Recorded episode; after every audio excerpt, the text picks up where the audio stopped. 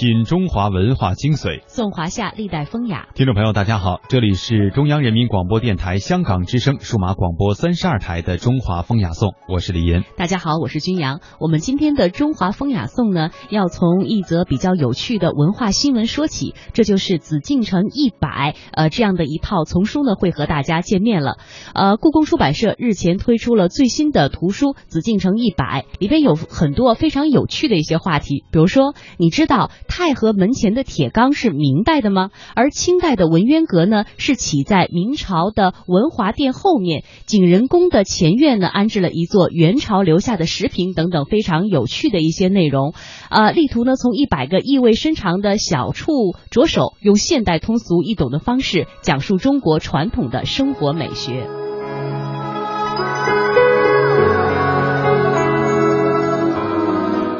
紫禁城一百呢，分为九卷，分别是悠悠天下事、前朝事、大殿小事、国事和家事、宫苑事、隆重奇事、心灵故事、花园事、事事关心。那么作者赵广超呢，是设计呃及文化研究工作室的负责人。二零一一年开始呢，担任中央电视台大型纪录片《故宫一百》的艺术创意顾问，以及紫禁城一百儿童版的总策划。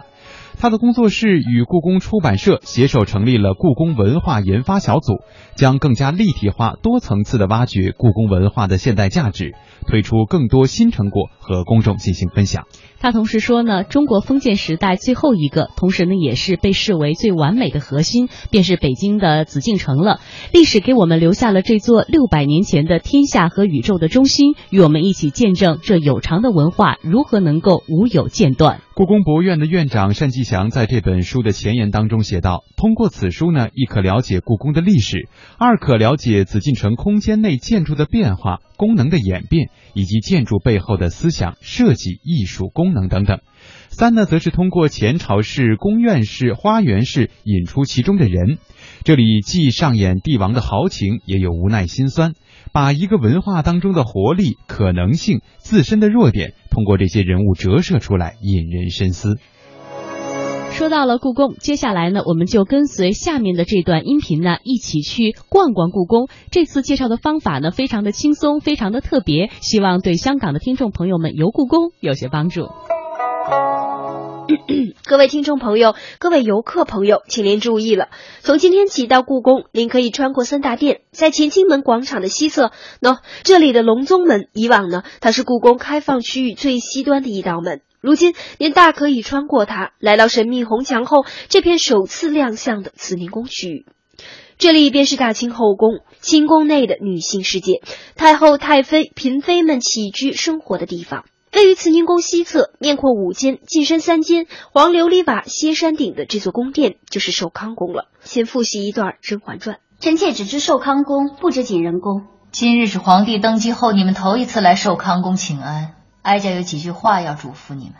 寿康呢，自然取长寿健康之意。乾隆帝素以孝治天下，这儿便是他专门为母后颐养天年建造的。重庆皇太后在这儿居住了四十二年，可谓福寿双全，享年八十六岁。由于咱这位甄嬛娘娘实在太高寿，所以可查阅的资料也比较多。工作人员花了六年为寿康宫正殿做了原状陈列，家具和文物都是真的。走进正殿，您千万要仔细看正中间的宝座和屏风，它们代表了乾隆时期宫廷家具制作的最高水平。来，有请故宫专家介绍一段。宝座屏风应该是乾隆三十六年是安设在寿康宫里的。宝座屏风最大特点呢，它的边框是用非常名贵的这样紫檀木制作而成，在它的那个边框的那个屏风的那个芯子中呢，传的是那种当时最精致的这样一个竹丝工艺。它的屏风的屏心的正中呢，是用的是缂丝的这样一个工艺。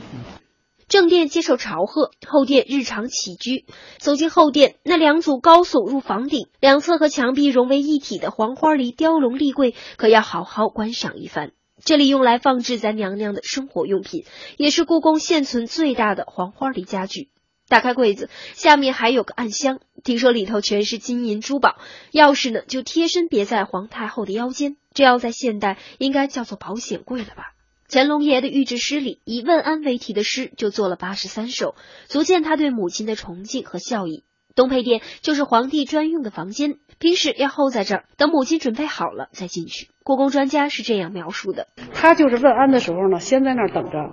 那间房子就称为御座房，然后呢，皇太后准备好了以后，然后他从御座房呢就过来向母亲问安，先叩头，母亲让他起来，然后如果给了他说你让他喝茶呀或者什么的哈，他会再叩头谢一下，然后再喝，然后进御榻左嘛，在左边坐，那个母子俩人聊天，聊完了以后问完安以后，然后他再回去办公。而同样是皇太后寝宫，寿康宫有模有样的，慈宁宫却被布置成了雕塑馆。原来慈宁宫的文物因早年被送到洛阳白马寺，所以不能原状陈列。不过正殿展出的四十五件雕塑文物绝对值得一看，尤其是正中间的一佛二菩萨石雕，皆由白石雕成，体现着北齐河北佛教造像艺术水平。石佛没有展柜和玻璃，故宫博物院院长单霁翔解释说，裸展是为了大家直接和文物对话。我们的雕塑馆第一次尝试裸展，大量的文物没有隔着玻璃看，这也是一个我们的陈列的一种改革，希望人们能更直接的和展品对话。寿康宫和慈宁宫的南侧是慈宁花园，除了接受问安和就寝，别忘了皇太后还有一件重要的日常活动——礼佛诵经。于是，绿树成荫的慈宁花园里，您可以径直找到故宫对外开放的首个佛堂——贤若馆。通过藏传佛教文物，通过供案和佛塔，来亲身感受一下当年皇太后的日常礼佛之所。